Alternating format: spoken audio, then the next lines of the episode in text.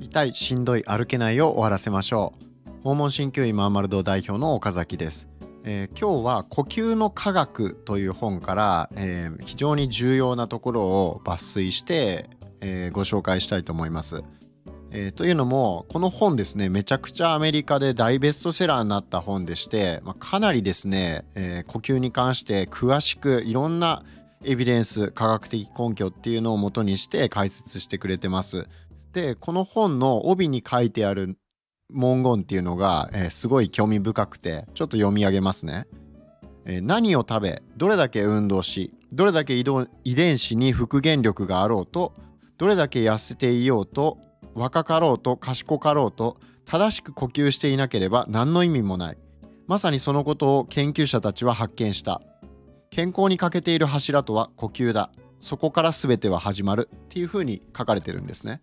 まあ、いかに呼吸が大事か、えー、他の要素が良かったとしても呼吸が悪かったら、えー、それ全くね意味をなさないぐらい呼吸っていうのは大事なんだよっていうようなことを書かれてます。えー、でその根拠っていうのがたくさん紹介されてるんですけど、え今日はその一部を紹介させていただきます。えまず、え口呼吸は100害あって一理なしっていう話なんですね。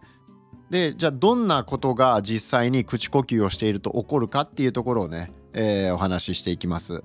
え人を対象に鼻を塞いで、え口呼吸を強制した場合に起こった被験者の変化っていうものが、えー、あります。どんなことが起こったかっていうとまずたったの24時間でいびきが1300%増加しました。1300%ものすごい増加量ですよね。で、えー、一晩で75分間ね、えー、このいびきをかくっていう風になってしまったと。たったの24時間でですね。で中には0から4時間10分になった人もいたと。で10日経った頃には、えー、最初いびきが1300%、えー、増加してた方がなんと4820%増加したっていうことで100%増加した場合が、2倍の増加量っていうことになるのでそう考えるとねものすごい量増加してるってことになりますね。もうとんでもないぐらいいびきが増えたと。もう夜中中ねいびきしてるぐらいの勢いでもういびきが増えたっていうことなんですよね。でまあいびきが増えたっていうことは睡眠時無呼吸ですね、これになってる、リスクも高いっていうことなんですけどえー、実際この睡眠時無呼吸の発生件数が4倍に増えたと、まあ、寝つきが悪くなって睡眠の質が悪化しためちゃくちゃ悪化したっていうことなんですね。で、えー、さらには10日後酸素濃度が85%を下回るほどに悪化したと。えー、85%を下回るってどれぐらいやばいかっていうと90%未満の場合で血液が細胞組織に十分な酸素を供給できなくなってきて、いろんなねえ、なんかこうしんどいっていうような状態になってくるってことなんで85%以下になるって言ったらもうかなりやばいっていうことになります。SPO2 ってねあの指でこうコロナになコロナが流行りだしてからこの爪のところで、酸素飽和度っていうのを測るっていうのがありましたよね。あれ基本的には96%以上とかね大体まあ普通の人はそうなんですけどえー、それがねどんどんどんどん悪化してしまうっていうことですね。まあ、そうすると細胞に酸素が栄養が十分に届かないっていうことなので、えー、まあかなりねまずい状態になってくるということですね。で他にもこの口呼吸っていうのがですねまあ習慣になってしまうといろんなやばいことが出てきます。えー、先ほど睡眠時無呼吸の発生件数4倍になったとで睡眠の質が低下したっていう話がありましたけどえー、これがですね実は慢性的な睡眠不足っていうのは今まで、えー、ストレス精神的な問題を抱えてるっていうところが一番の原因だっていうふうに考えられてたんですけど、えー、実は近年の研究ではその心理的な問題よりもこの多くは呼吸の問題であるっていうことが分かってきたそうです。えーまあ、つまり呼吸がえー、浅くなってしまう。鼻呼吸じゃなくて口呼吸になってしまうと、えー、呼吸の回数が増えたりしとか口が乾くっていうようなこと、えー、これからお伝えしていくんですけど、まあ、いろんな、えリスクが起こってくると。それによって睡眠不足が進んでしまうっていうことなんです。なのでもしあなたがなんか寝つきが悪いとかなんかね朝全然こう起きてもすっきり起きられないとか、えー、まあそういう症状が起きてる場合、えー、まあぐっすり寝た感じがない、えー、あとは夜間頻尿とかねそういった症状が出ている場合っていうのは、えー、実はこの口呼吸が原因かもしれないです。であと口呼吸が習慣になるとですね、えー、ほんの数ヶ月で顔が縦長になります。あの十分に酸素が供給されないあのここで鼻で吸えないってなったら口で吸うわけなんですけどそうなるとこの口外っていうのが上に広がっていくらしいんですよ。まあ、そうそうなるとこう縦長になりますよね顔が。えー、なので,、えーまあでまあ、縦長になってさらにこの顔周りのこのあ顎周りですねこの辺がたるんできますあとはなんか目が覇気がなくなってこうなんかどんよりした感じにこうなんかはっきりしない感じですねなんか眠そうなだるそうな感じの覇気がない目になってしまいますであとは体の水分が40%多く失われるそうです。40%多く失われてすごいですよね。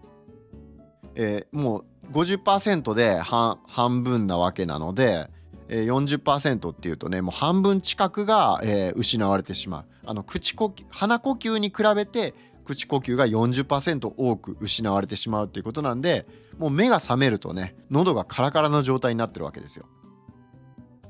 で、えー、まあそれが、まあ、鼻呼吸をするとですねそういったことは起こりにくくなるんですけど口呼吸の場合ですねあの慢性的な睡眠時無呼吸を発症するリスクが上がります。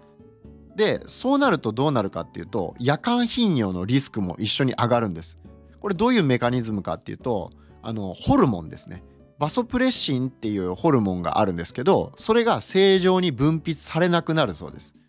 でそのバソプレッシンっていうホルモンには細胞に水分を蓄えておきましょうねっていうような情報を伝達するっていう役割があるんですけどそれが分泌されなくなると腎臓から水分が放出されてしまうんであのおしっこ、まあ、尿意がを催すようになるということですね。で尿意は催すんだけど口は乾くっていうね水分失われるんで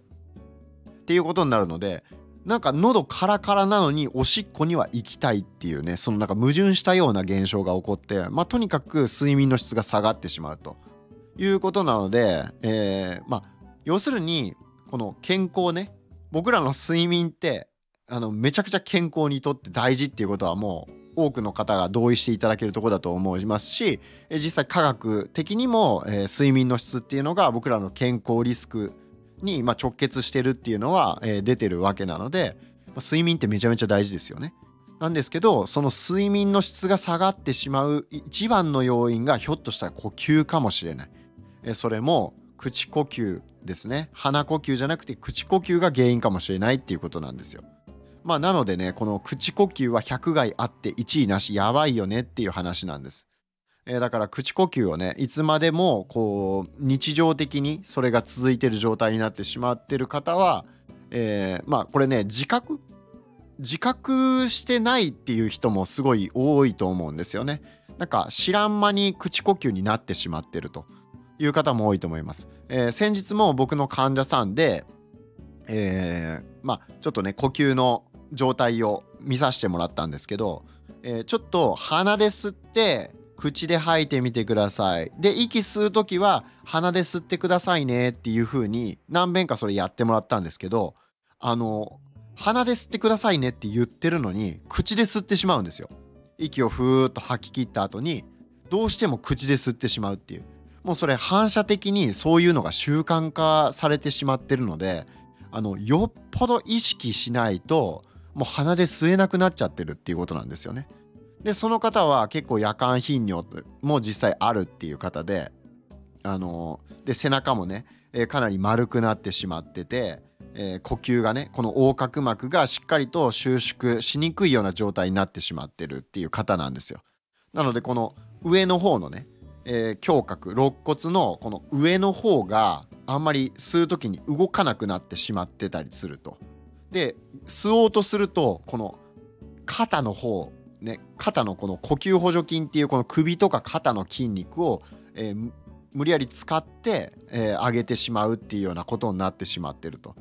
要は自然な呼吸本来ある自然な呼吸の機能が失われてしまってるっていうことなんです。であのよくですねここ非常に重要なところなんですけどあのここから分かることっていうのは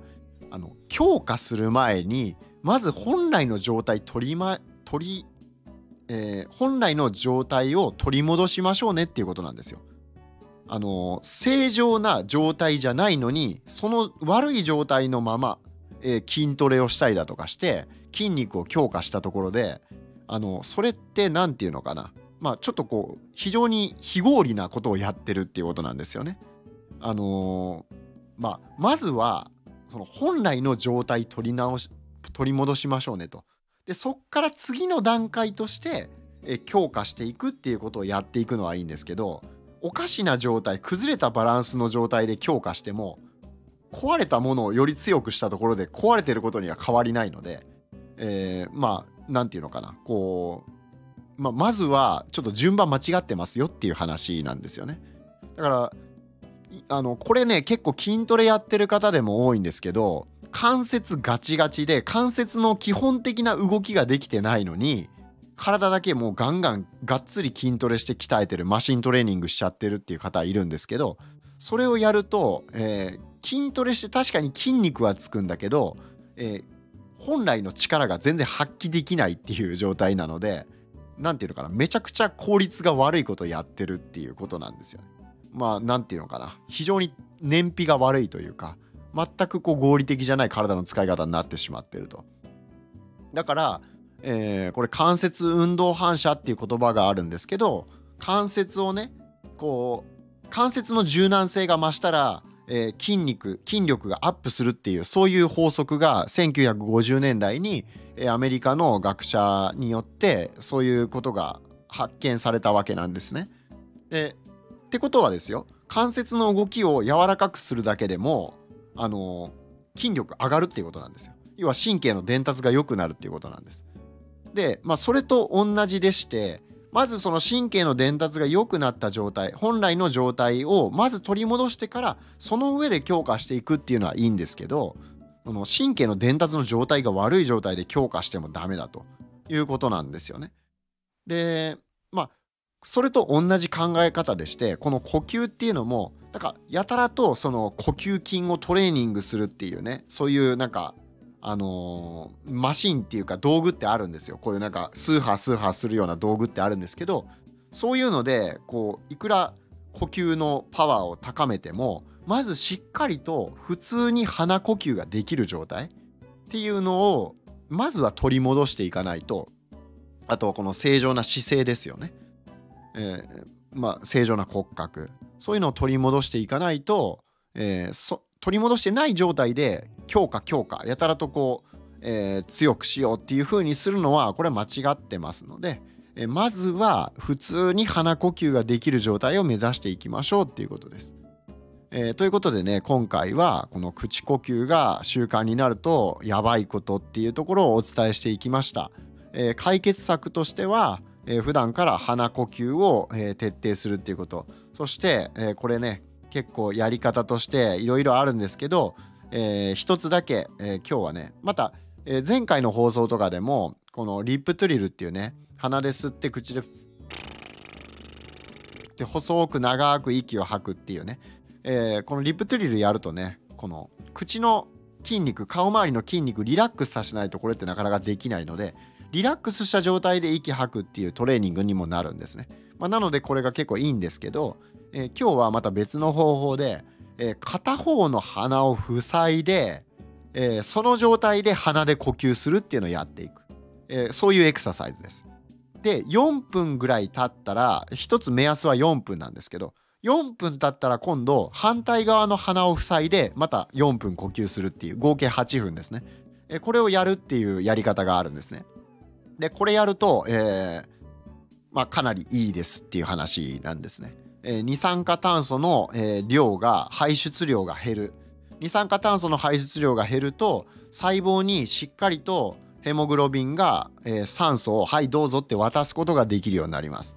えー、ヘモグロビンが酸素を渡す時に二酸化炭素の濃度っていうのがめちゃくちゃ重要になってきます。えー、なので例えば、えー、あなたもご経験あると思いますし今やってみてもらうと分かると思うんですけどものすごい深呼吸をたくさんいっぺんにやるとしますね。もうひたすら深呼吸をしてはあはあってこう。で深呼吸って体にいいって思ってますよね。思ってる方多いんですけど。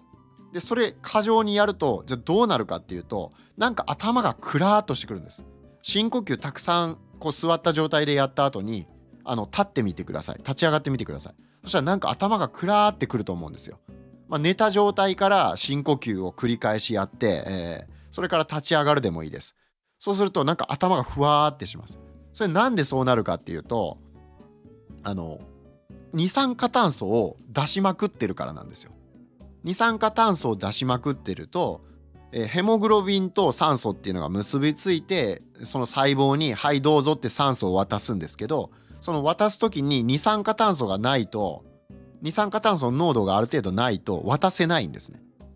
で深呼吸であの二酸化炭素を出しまくってるとその酸素入って渡す時に二酸化炭素がないから渡せないと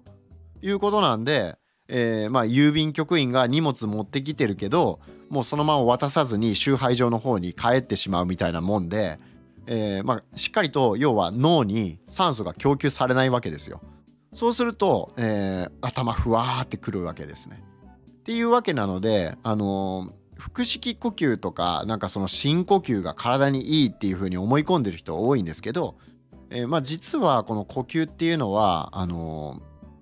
ー、ね、深やたらとその回数やればいいっていうのはもう完全に間違いですしこの二酸化炭素をね、えー、が悪者っていう風なイメージを持ってなんか過剰にねこう息を吐いたりとか深呼吸がいいって思い込んでそればっかりするような呼吸をやっているとどんどんどんどん細胞のに酸素が届かないようになって脳にも酸素が供給されないっていうことになってえ、まあ、調子悪いなみたいなことになってしまうので、えー、この片方の鼻を塞いで片方の鼻で呼吸するっていうことをやるとその二酸化炭素をセーブするわけですよ。二酸化炭素が出ていく量が減るわけですね。ってことは血中の二酸化炭素濃度が高い状態がキープできるので、え酸素を細胞に渡しやすい状態になってるっていうことなんですよ。